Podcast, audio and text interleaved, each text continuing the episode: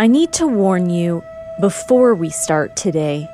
In this episode, you're going to hear graphic details and court testimony about sex crimes, and it's extremely disturbing. If I'm being fully honest, I'll admit I'm a pretty cautious person. It's likely the result of years and years of crime reporting and everything I've witnessed along the way. It's not like the city I live in is dangerous or that I'm paranoid, and it's not like I don't take risks. I do, but they're calculated risks. And I like to try to be aware of my surroundings. If I go for a walk, I only put one headphone on so I can still hear what's going on and I always take note of the people around me. It's kind of like I'm subconsciously preparing to be a witness. I also think being a woman makes me extra careful. She knew somebody had been following her, or she thought she'd lost her mind, that somebody was watching her. If you think of the worst possible nightmare you can imagine and multiply it by about a thousand, and you'll be getting a little bit closer to how horrible it was. I'm Nancy Hixt, a crime reporter for Global News. Today on Crime Beat, I'll share the devastating impact of a sexual predator. The story of one man who can only be described as a monster.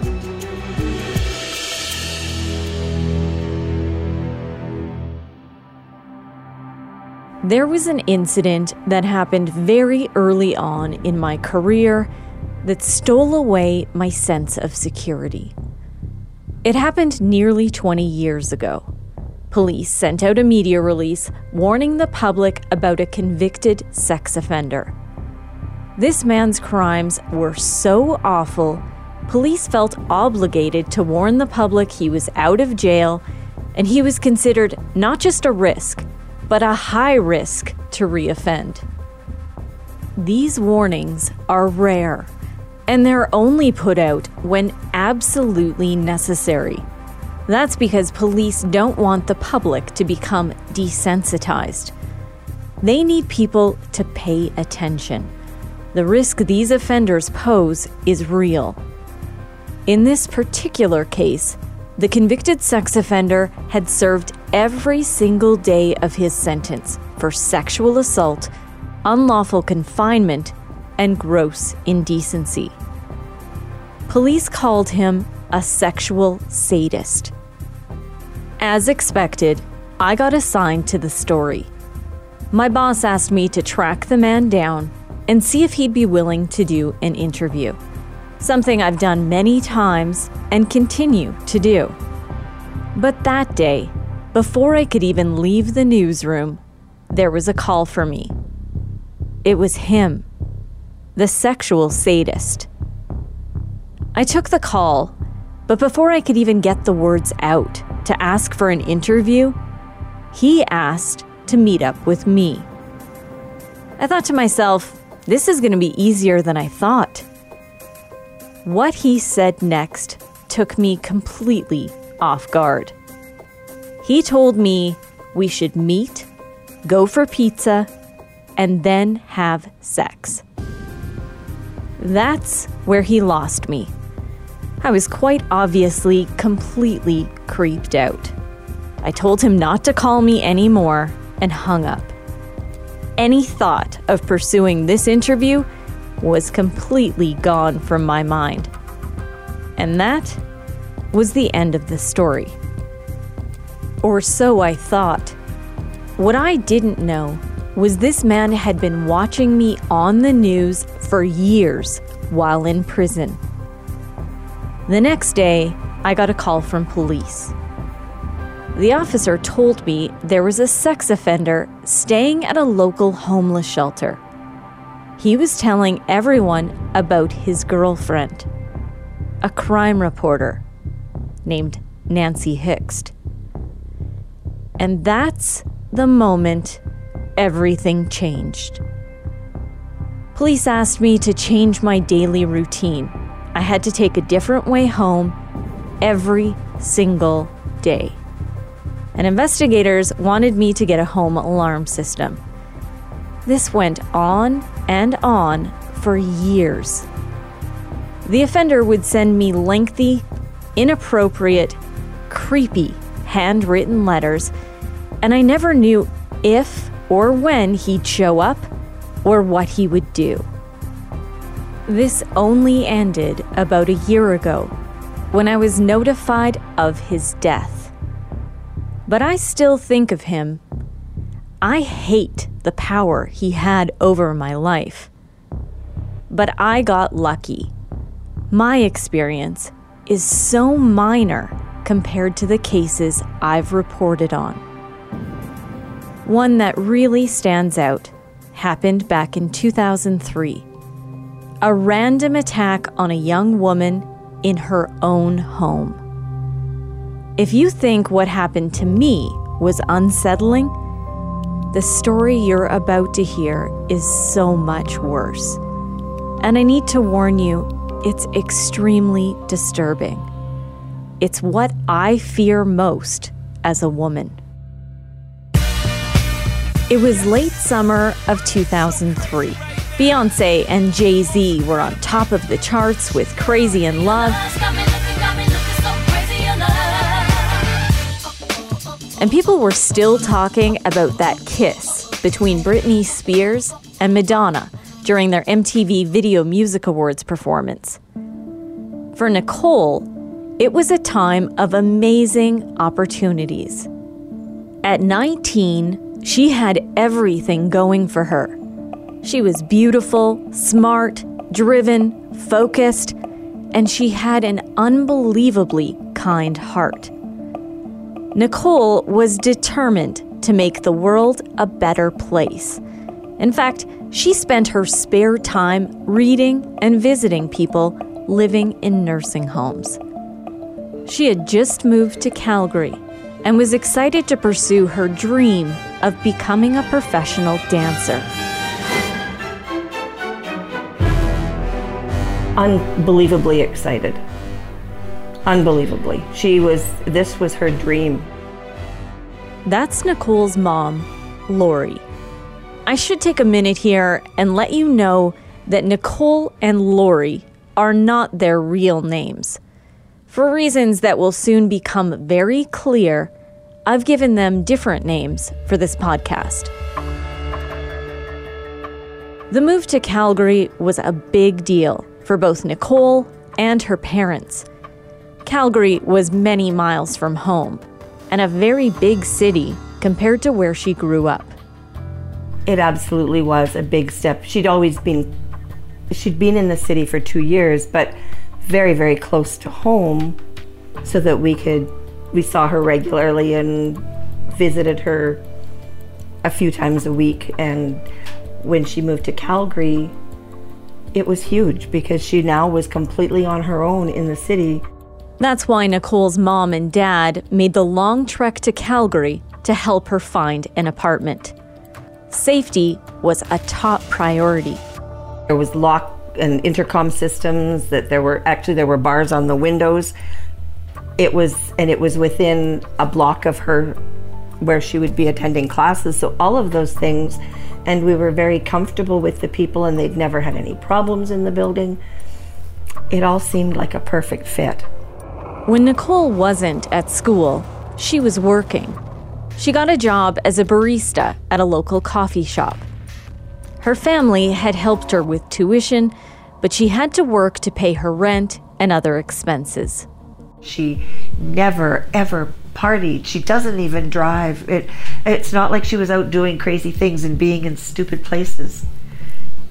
It, she did absolutely everything to live a decent, productive life with huge dreams. Really, the only thing wrong at that time was a strange, nagging feeling that she was being watched.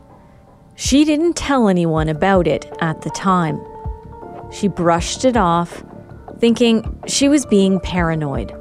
It must just be part of adjusting to life in a big city. A quick trip home to see her family for the September long weekend was a welcome break. When she got back to Calgary, she finally started to feel like she was settling in. She called her parents every single day. Their support meant the world to her.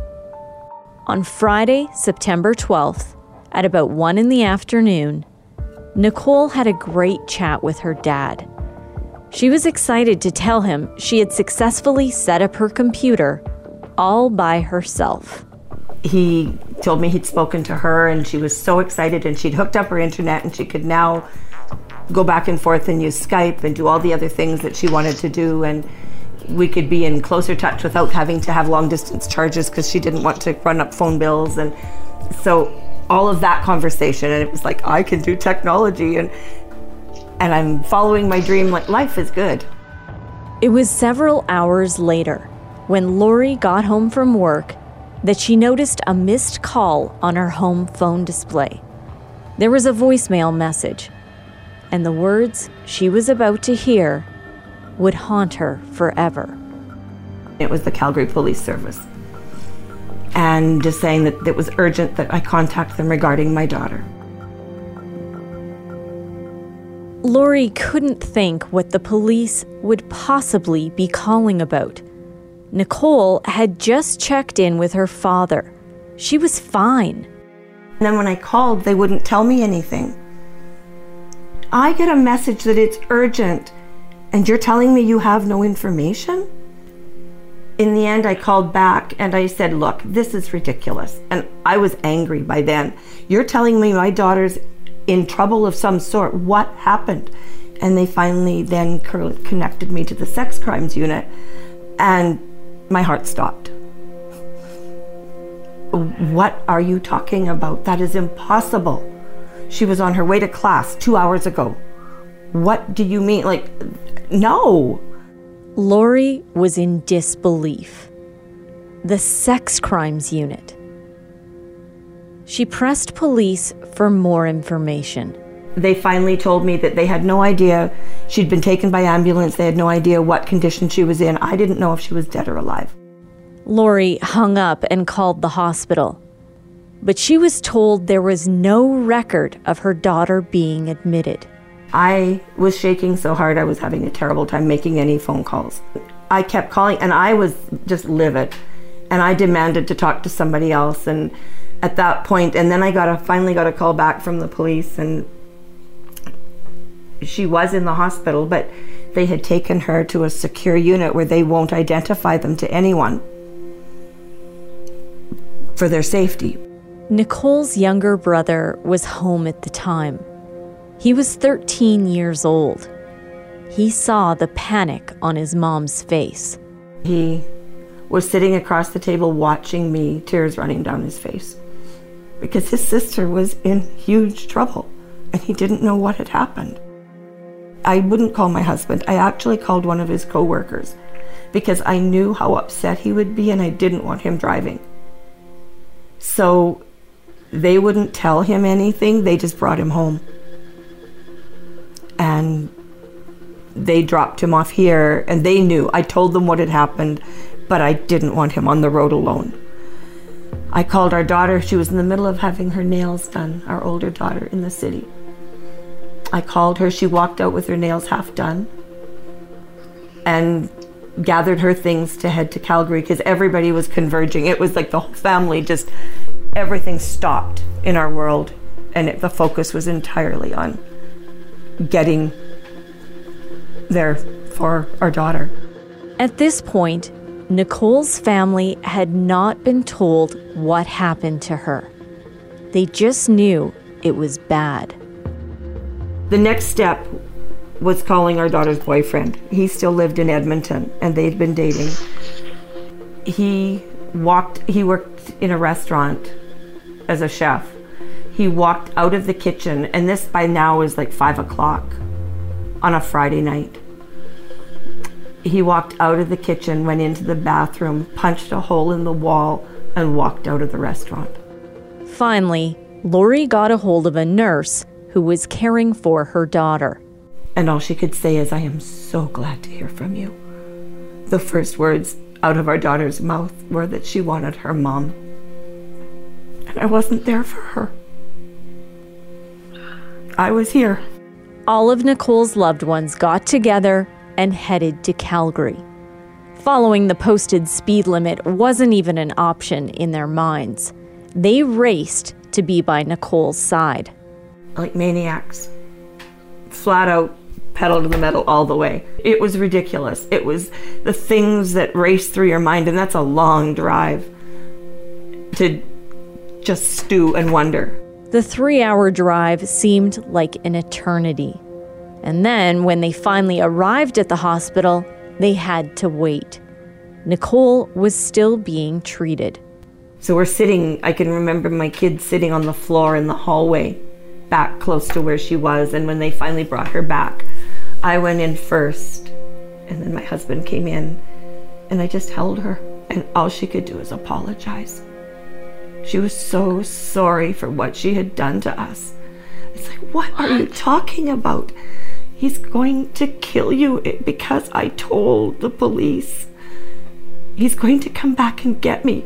And he has my information from where I live. He has my address. He knows where I live. He held her at knife point while he interrogated her, wanting personal family information. Nicole was badly beaten. Her ears were purple. He beat her so badly, her ears were purple. That's the first thing I saw. She had a huge mark on her throat. Her face was badly battered. Nicole's family knew she had been sexually assaulted, but she was not ready to talk to them about it. She just said, I can't tell you. I don't want to hurt you with this. And it's like, it hurts me more to imagine. And finally, it was like, I think, I know I wrote it in my statement, and I think it was if you think of the worst possible nightmare you can imagine and multiply it by about a thousand, and you'll be getting a little bit closer to how horrible it was.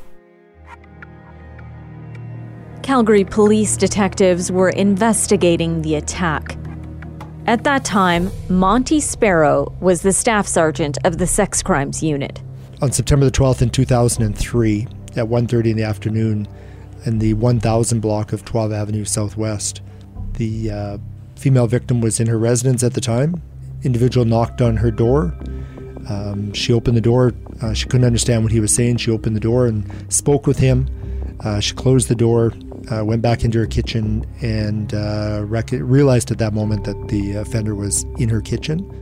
He punched her on the side of the head, uh, dropped her to the ground, uh, choked her with his hands to the point where she blacked out.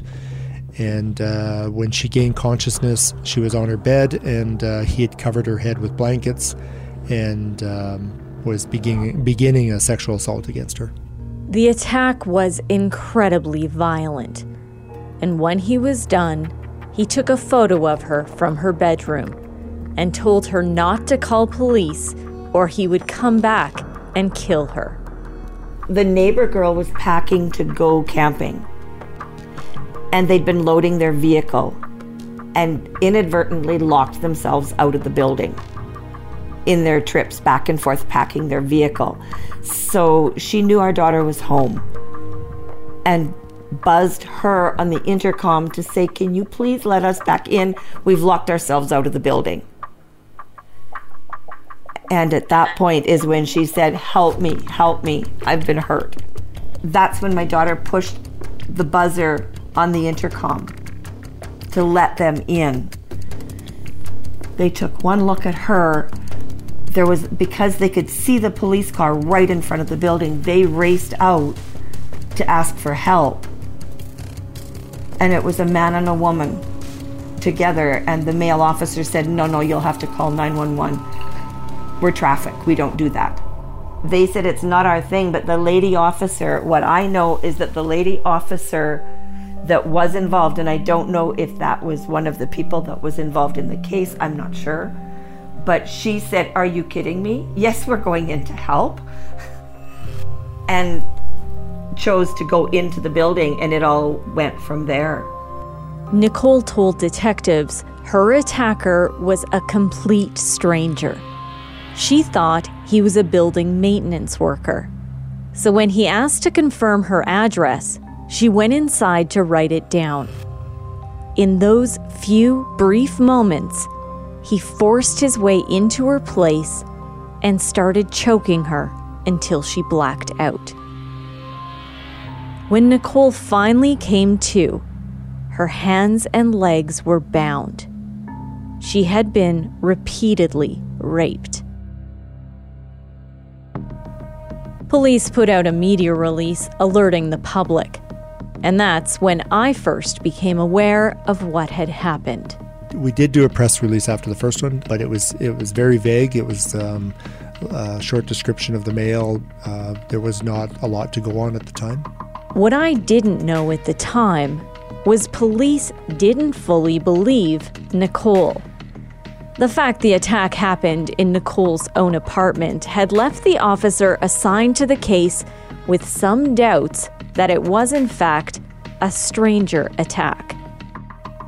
Nicole did not know the investigator was having these doubts. She was just trying to survive, trying to be strong. She needed to be brave for her family. She answered every question investigators had. Given her injuries, there was no doubt something had happened. But the primary investigator simply didn't buy her version of events. I have to tell you, the training police officers receive on how to recognize signs of trauma has come a long ways in the 15 plus years since this attack happened. A classic example is some you may go up to a victim of a sexual assault and she's laughing. And that is that to when back in early days of police and you believe that she if she tells you anything she's not telling the truth. Now with this trauma informed training that we receive, um, it it tells you that the victim can communicate a, ver- a variety of ways when they after they've been traumatized. So in those days, the concern with the, the primary investigator was that she wasn't displaying the typical emotions of a victim of a sexual assault. What police know now is Nicole absolutely should have been believed. The emotions she was showing were all completely normal signs of trauma. She was terrified. She worried the man would hold true to his threats and come find her and kill her, or find her family and kill them. I got the phone calls night after night from nightmare as she'd wake from nightmares or hear noises. I got the calls in the middle of the day when she'd have day terrors. Like she was just reliving this constantly. Constantly. And she knew he was on the loose.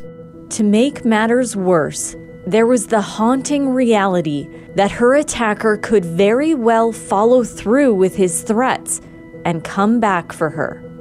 We also had been told by the current manager at the apartment that she was sure he was back looking for her while she was home with us.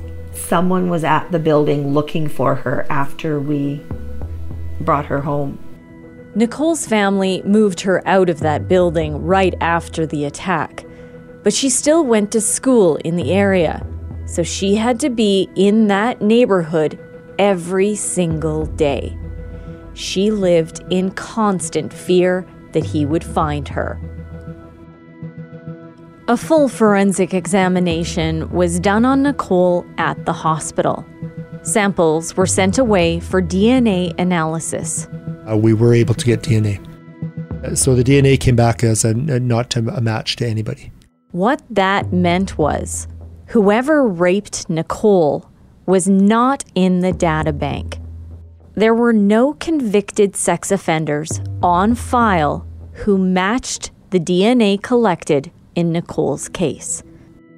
It was just over six months before Nicole was truly believed by that primary investigator. And that was only because there was another attack. On March 26th in 2004, uh, the CPS received a, a, call, a 911 call for a, uh, a second sexual assault in the Beltline area. and uh, just a couple blocks away from the uh, so the 1200 block of 9th Street, uh, southwest of a second offense. The attack happened at the exact same time of day, 1:30 in the afternoon. The sex crimes unit at the Calgary Police Service is made up of just 8 investigators. So when that call came in, given the time and details of what happened, it was immediately clear the two attacks were connected.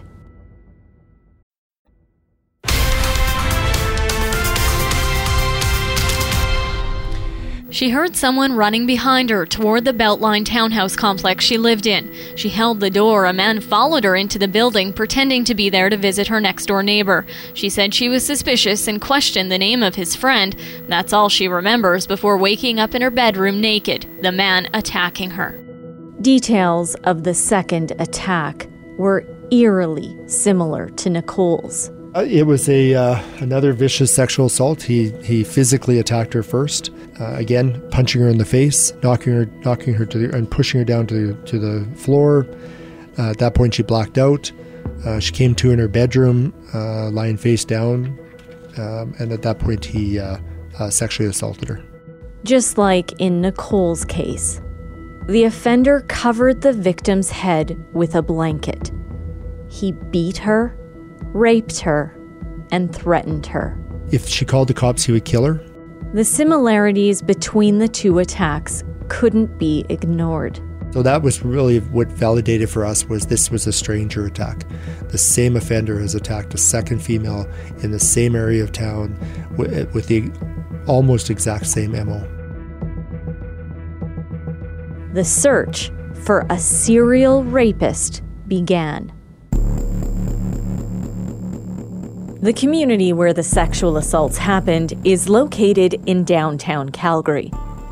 It's known as the Beltline, and the offender soon became known as the Beltline Rapist. It's one of Calgary's most densely populated neighborhoods and created a perfect hunting ground for a predator a lot of young women. It was just kind of an up and coming area at the time, starting to be developed, being a little bit more popular for people to live in. Uh, two and three story walk up type apartment buildings. Um, there were uh, nightclubs in the area, a little bit more a younger crowd and um, living in the area. And, and um, if those were his targets, he was in the right area.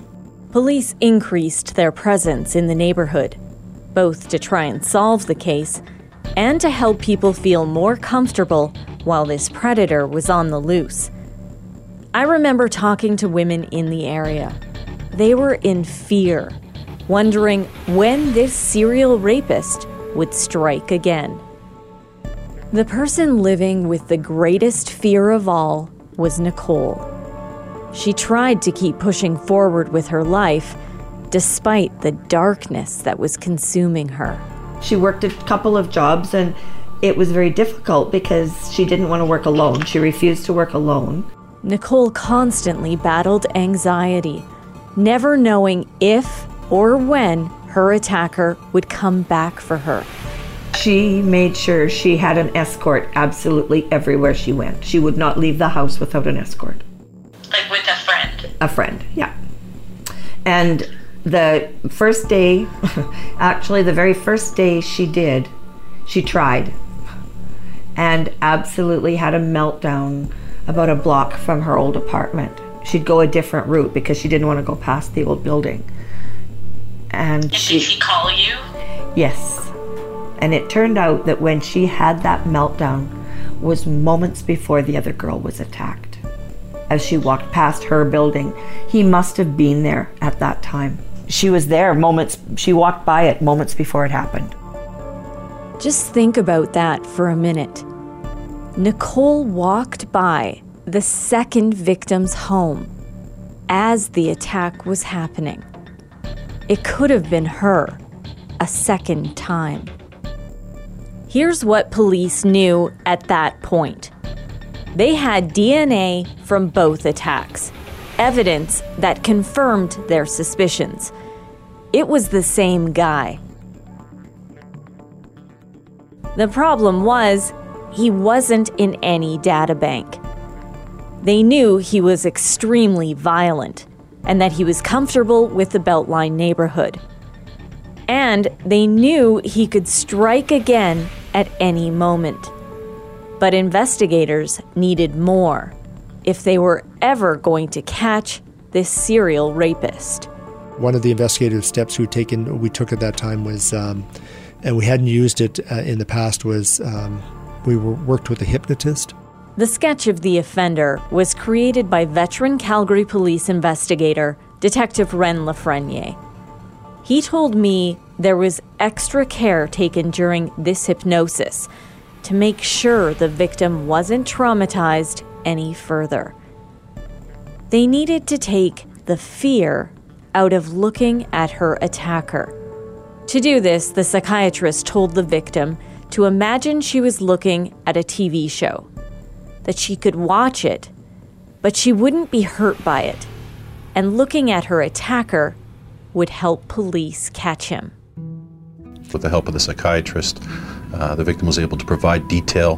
And at one point, I realized that I would have to have the victim uh, open her eyes and, and, and look at it because it was my version of what the offender looked like. And um, she was able to do that and it, it, took the fear and the anxiety out of it for her. And she was able to help me change that drawing to what she believed the offender looked like. Lafreniere had brought the Beltline rapist to life on paper. He was a very distinct looking individual, and it was a very accurate uh, drawing. By the description, he's olive skinned, shaved head, um, shorter in stature, uh, sturdy, uh, solid guy. So we put the composite drawing out to the public and um, we started receiving tips. I remember the day that sketch was released. The drawing was pretty basic, but there was also something about it that looked very distinct. It didn't take long before tips began pouring in to police. There was one tip that really stood out, and that man became their primary target. He just looked to be a really good suspect for what we were looking for. This could be potentially a good a good tip. This suspect matched the physical description police had of the attacker, and he had a history of violence. The primary investigator from the first attack was replaced by the primary investigator assigned to the second attack. She was now in charge of managing both cases. At that point, police worried the man now known as the Beltline rapist was capable of killing his next victim. We put uh, uh, surveillance on that person 24 7 because of the potential of, of that person attacking another female. The more police dug into the suspect's history, the more concerned they became that there would be another victim. I recall the surveillance, our surveillance team saying, This guy is dangerous. Like, he is going to assault somebody. We have to follow him 24 7. Just the way he was treating women, the way he he uh, objectified women at the Safeway in, in the Beltline, they were concerned. They actually came in at some points to thinking they needed to intervene. The way he was treating women at the Safeway. Very, like, very sexually overt. What police needed was a sample of this man's DNA. To do that, they needed to collect a cast off piece of evidence. Something that would have the suspect's DNA on it, but that he voluntarily abandoned or left behind in a public place. You've likely seen this on TV shows. But collecting cast off evidence is something investigators have to carefully plan and execute. Cast off is a uh, an opportunity where somebody has used um, a cup, a straw, anything that would be uh, touching their saliva from their mouth. Generally, gum, anything that that would be spit out. Cigarettes or have a lot of DNA on them after a person has smoked. As soon as that person has either thrown it thrown it into a garbage or um, uh, put it out into the public domain, to state it that way, we take a chance, seize that, in this case, police seized a cup the suspect had left behind. Detectives waited. It had to be him. They were working against the clock with an incredibly volatile individual.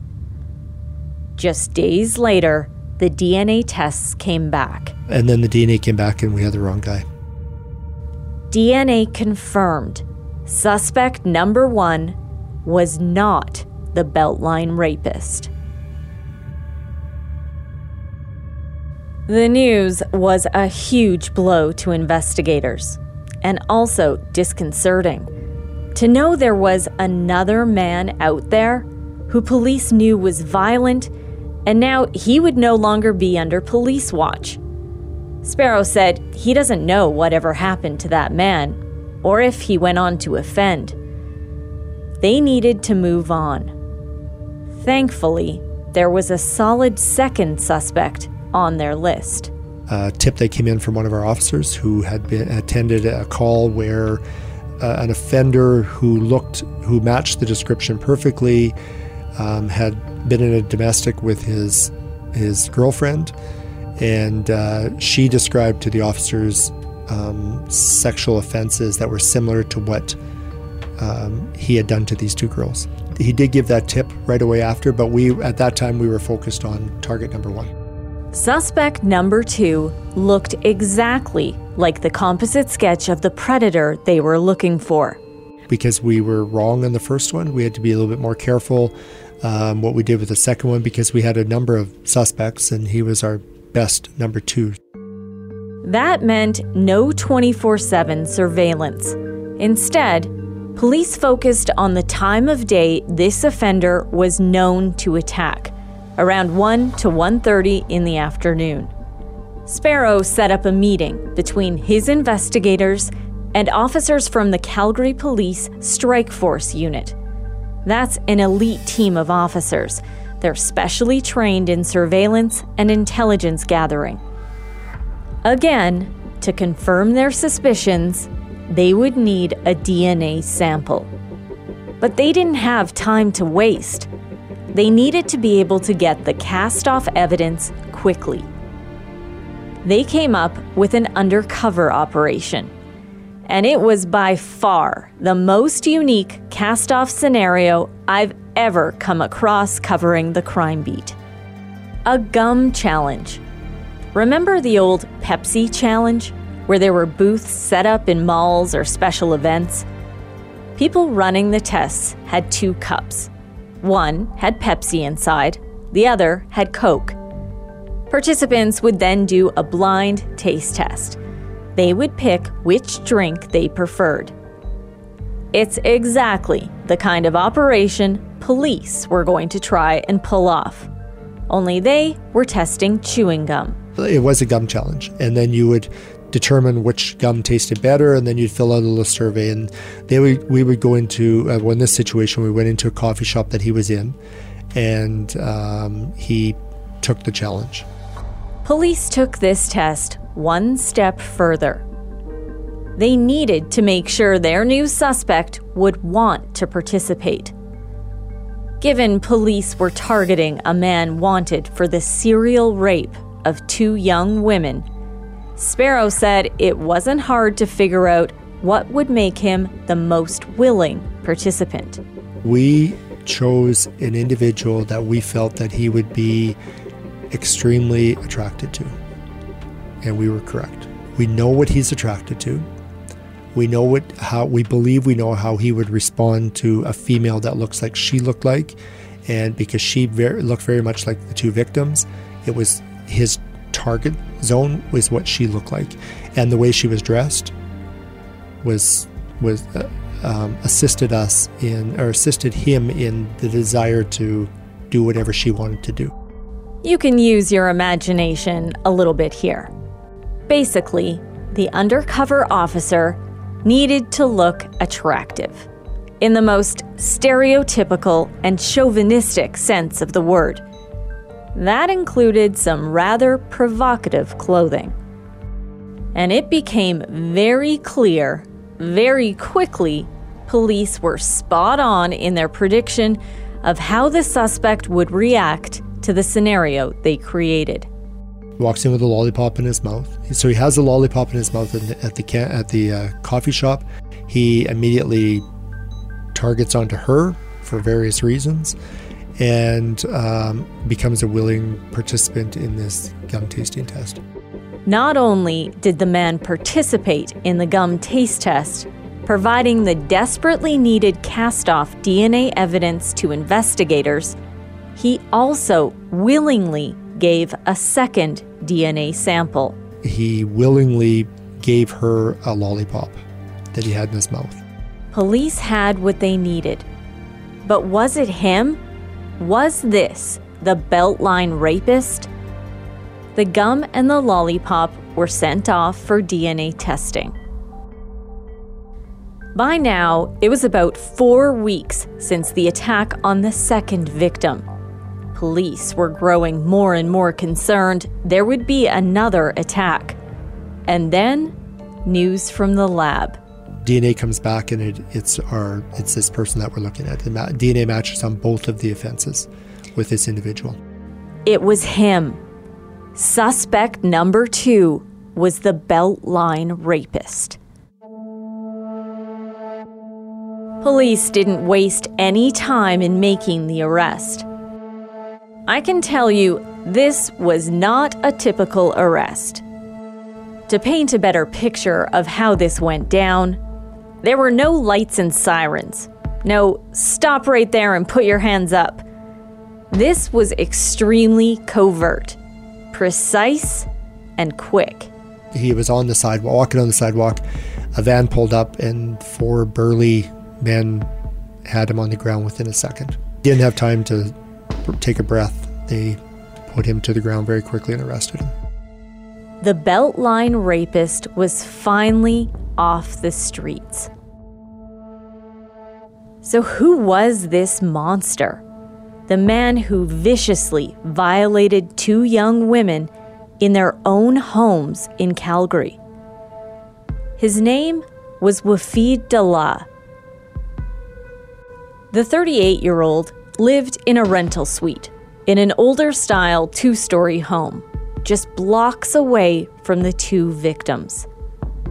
Police searched his place. All of Dalla's belongings were boxed up. Investigators believe Dalla knew suspicion was on him and was planning to leave the city and head to Toronto. Our understanding is that, that people started to identify him and um, he altered his looks and he started to realize that the heat was on him. That's a clip from my interview with Monty Sparrow right after Dalla's arrest. What we've learned about this individual in the last two days is that he, um, he he's been very difficult to uh, pin down to a certain location because he um, he tends to not tell the truth.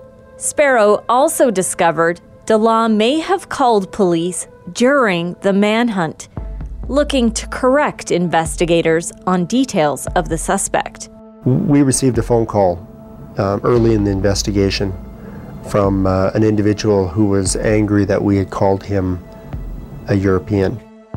In my story that day, I showed a split screen a sketch of the suspect on the left and an actual photo of Wafid Dalla on the right.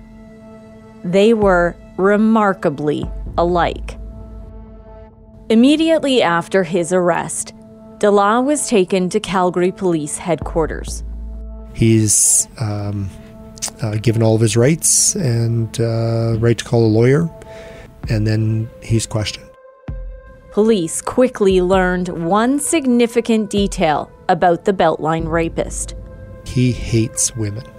So the detectives were women. He hated women. He hated the prosecutor. He hated the judge. They were all females. He has a hate for women. Detectives were never able to figure out what was behind that hate. Dalla was not one of those offenders who was going to offer up a confession. But police didn't need a confession in this case. Investigators had what they believed was undeniable proof that Dalla sexually assaulted both young women. They had his DNA. I'm going to take a minute now to tell you what I've learned about Wafid Dalla. Dalla was originally from Algeria. and he was not a Canadian citizen. According to documents I obtained from the Immigration and Refugee Board, Dalla came to Canada about six years earlier, in 1997. He landed in Montreal. That's where he made a refugee claim. About a year later, Dalla was granted refugee protection status. Normally, that would mean he'd be eligible to become a permanent resident. But Dalla's application was refused. He was convicted of several relatively minor criminal charges in 1999, right when he moved to Calgary. He was found guilty of shoplifting under $5,000, two counts of assault, and mischief causing damage under $5,000. He was fined $300 and ordered to pay $75 restitution. Dalla had been unemployed for six months. That's the same time period between his first and second attacks. At that same time, he also got news about his status in Canada.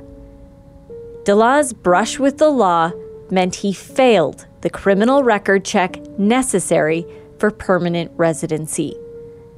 In 2003, his application was formally turned down. You might wonder why any of this matters, because Dalla was in custody anyway.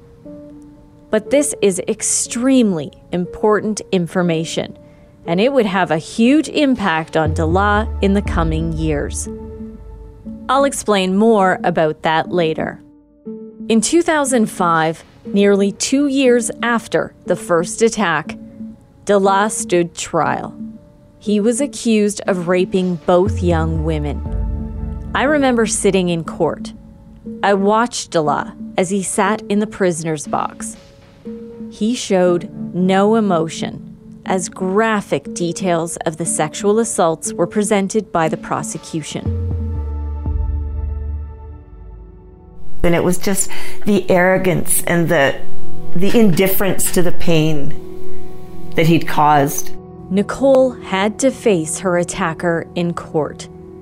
She asked her parents to stay out of the courtroom when she testified.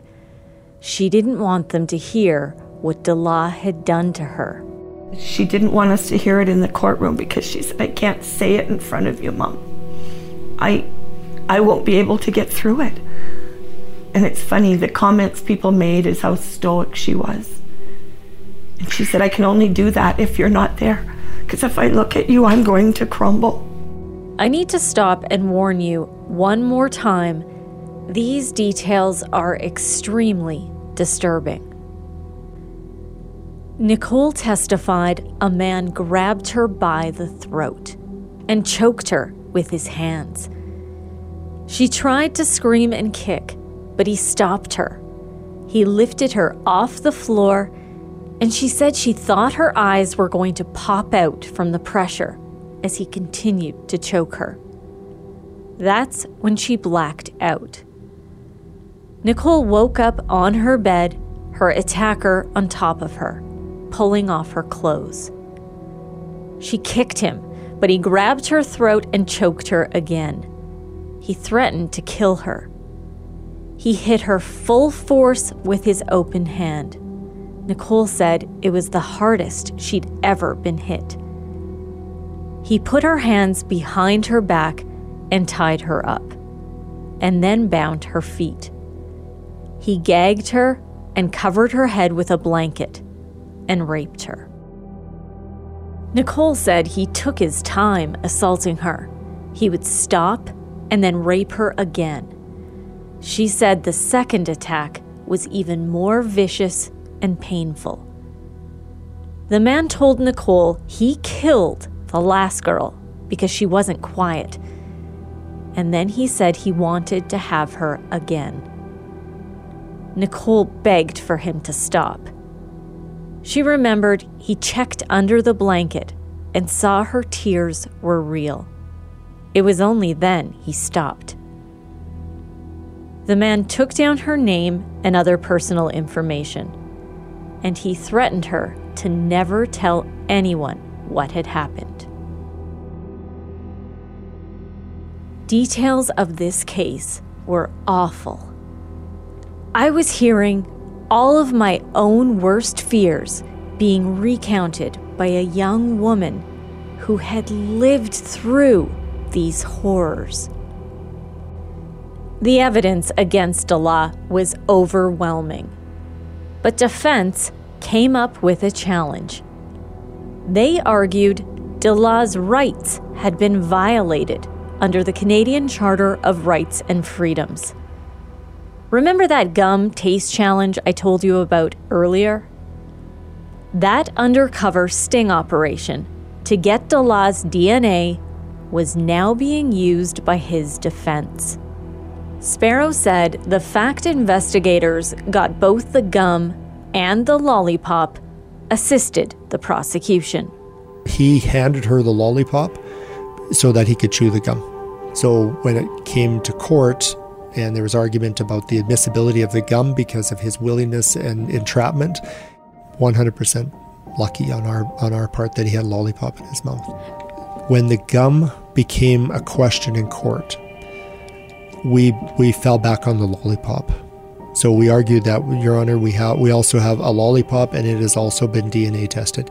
And then the uh, particulars of the lollipop were disclosed in court, and the judge was satisfied that that was not entrapment. I still believe that if all we had was the gum, we wouldn't have lost on entrapment. The judge would have still sided with us. In 2006, Wafid Dalla was found guilty of two counts of break, enter, and commit sexual assault with a weapon, sexual assault with a weapon, overcoming resistance by choking, forcible confinement, assault, and three counts of uttering threats to cause death or bodily harm.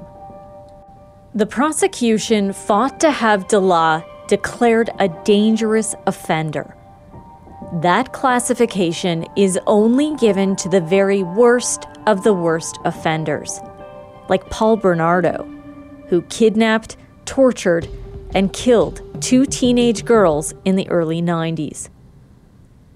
The prosecution was successful. Dalla was given an indeterminate sentence, meaning he wasn't going to get out of prison anytime soon. But Dalla was not about to take his punishment without a fight. He took his challenge of the gum taste test to the Alberta Court of Appeal, and then all the way to the Supreme Court of Canada. But Canada's top court refused to hear the appeal. His convictions stand. After 10 years in prison, Dalla was granted his first taste of freedom. The serial rapist was granted day parole. When I found out he was on parole, it was because I found it. I saw it as a news feed from Global News.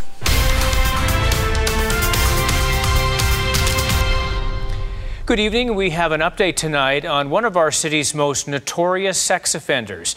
The Beltline rapist has been granted day parole. The convicted violent predator terrified Calgary women more than a decade ago. But as Nancy Hixt reports, his glimpse of freedom comes with a catch. Dalla is not a Canadian citizen. He came to Canada illegally from Algeria in 1997, and the parole board's ruling will ensure he's sent back. Should you be released on either day parole or full parole, you would be deported to your country of origin where you have the support of several family members who are aware of your criminality. The decision to grant Dalla day parole was a necessary catalyst to get him removed from Canada. Interestingly, Dalla didn't oppose his deportation. He told officials he welcomed it. Dalla testified during a hearing by the Immigration and Refugee Board. He said he was happy to return to his home country of Algeria. Just days after his day parole was granted, Wafid Dalla was put on a plane and deported. He is banned from ever returning to Canada. I can tell you that ban doesn't mean a lot to Nicole and her family. They will always live with the fear that he could come back. He got in once. Who's to say? We know how sneaky he is. And our daughter was so traumatized in all the threats that he would come back and get her. I know the chance is remote, but it happened once. Why couldn't it happen again? Just over a year ago, I got a message on my Facebook crime page. A woman told me she was trying to return some credit cards to their rightful owner. She said her and her husband had found them while out for a walk in a rural area in northern Alberta. The name on the credit cards was Larry Hixt. That's my dad. In early 2018, my parents' farmhouse, the home I grew up in, was hit by thieves. They took all kinds of stuff, including my dad's wallet. The woman who messaged me had found my dad's stolen credit cards dumped in a ditch several hours away from my parents' farm. I gave the woman a call, and while we got caught up in discussing the break in, she said something that stuck with me through the entire hour long conversation. She said I looked familiar, that maybe I had covered a case her family was involved in. Before I could let her go, I had to find out more about what case she was talking about. When she told me the name of the offender, I instantly got a knot in my stomach. Wafid Dalla, the Beltline rapist. Her daughter was Nicole, the first of Dalla's two victims. Since then, I've had a lot of talks with Lori, Nicole's mother. She has never spoken to a journalist about what happened to her daughter, but she agreed to be part of this podcast.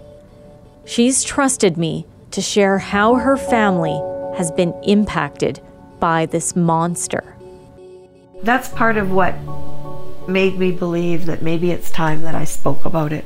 Because having talked to you and gotten to know you away from the courtroom, I guess made me feel safer.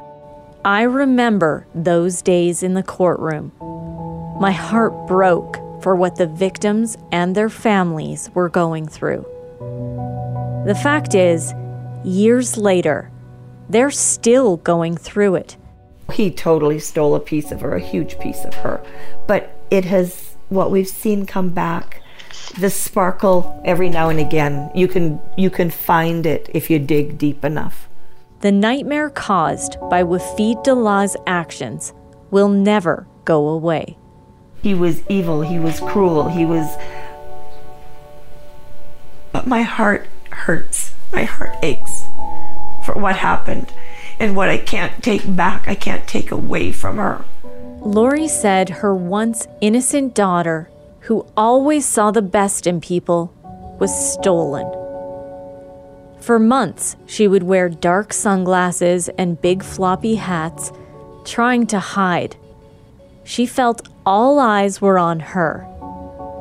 Nicole was forced to deal with the darkest life had to offer, forced to become a survivor. Now, her, when I talked to her about it, she said, There's nothing I can do to change it, and it's made me who I am today. The strength, the courage, that girl is made of steel. That she has endured what she has, and that she's come forward, and it's like she's re- recreated herself our perspective, it was almost like, look, I have been through such horror. If I survived that, I could survive anything. Lori has tried to put her feelings into words through several victim impact statements. Here's one she read for me a few months ago. All I can do today is to continue to embrace my daughter and offer her everything I have to help her face each new day as she continues to fight her way back. knowing she will live the rest of her life with the scars of this nightmare. The deepest scars are on her daughter's soul. Dalla's grip on all of her loved ones' lives will never really loosen.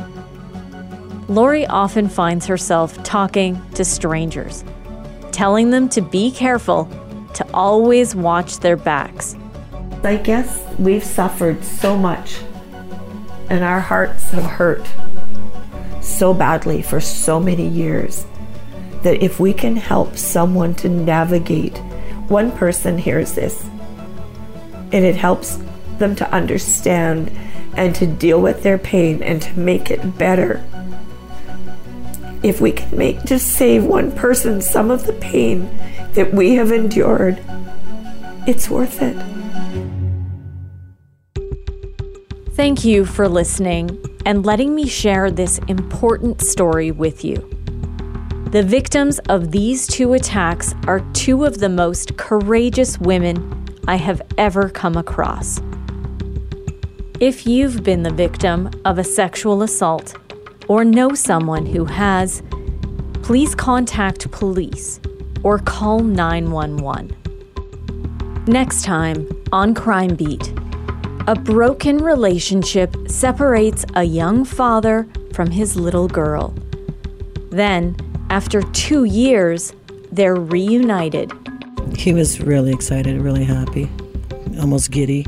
Things were finally starting to look up for Ryan Lane until he vanished, gone without a trace. I didn't understand the depths of, of people's depravity. I really didn't get it. That's next time on Crime Beat. Crime Beat is written and produced by me, Nancy Hixt, with producer Dalla Velasquez. Our audio producer is Rob Johnston. Special thanks to Vildo Sturham, Mike Hills, and Brent Stanley for their editing assistance. I would love to have you tell a friend about this podcast, and you can help me share these important stories by rating and reviewing Crime Beat on Apple Podcasts or wherever you listen. I want to thank you for all the questions you've been sending in. I've been trying to answer all of them. If you have questions about an episode, about crime reporting in general, or a question about me, send it my way. I'll do my best to get back to you, and I hope to answer some of your questions right here on the podcast in an upcoming episode. Feel free to send me a message on Twitter at Nancy Hixt, on Facebook at Nancy Hixt Crime Beat, and join me for added content on Instagram at nancy.hixt. You can also email me at nancy.hixt at globalnews.ca. That's N A N C Y dot H I X T at globalnews.ca. Thanks again for listening. Please join me next time.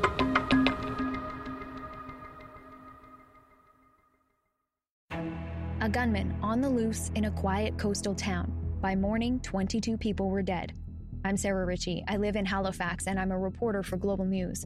On my new podcast, 13 Hours Inside the Nova Scotia Massacre, we'll examine every hour of this tragedy to try and piece together what happened and what could have been done to prevent it.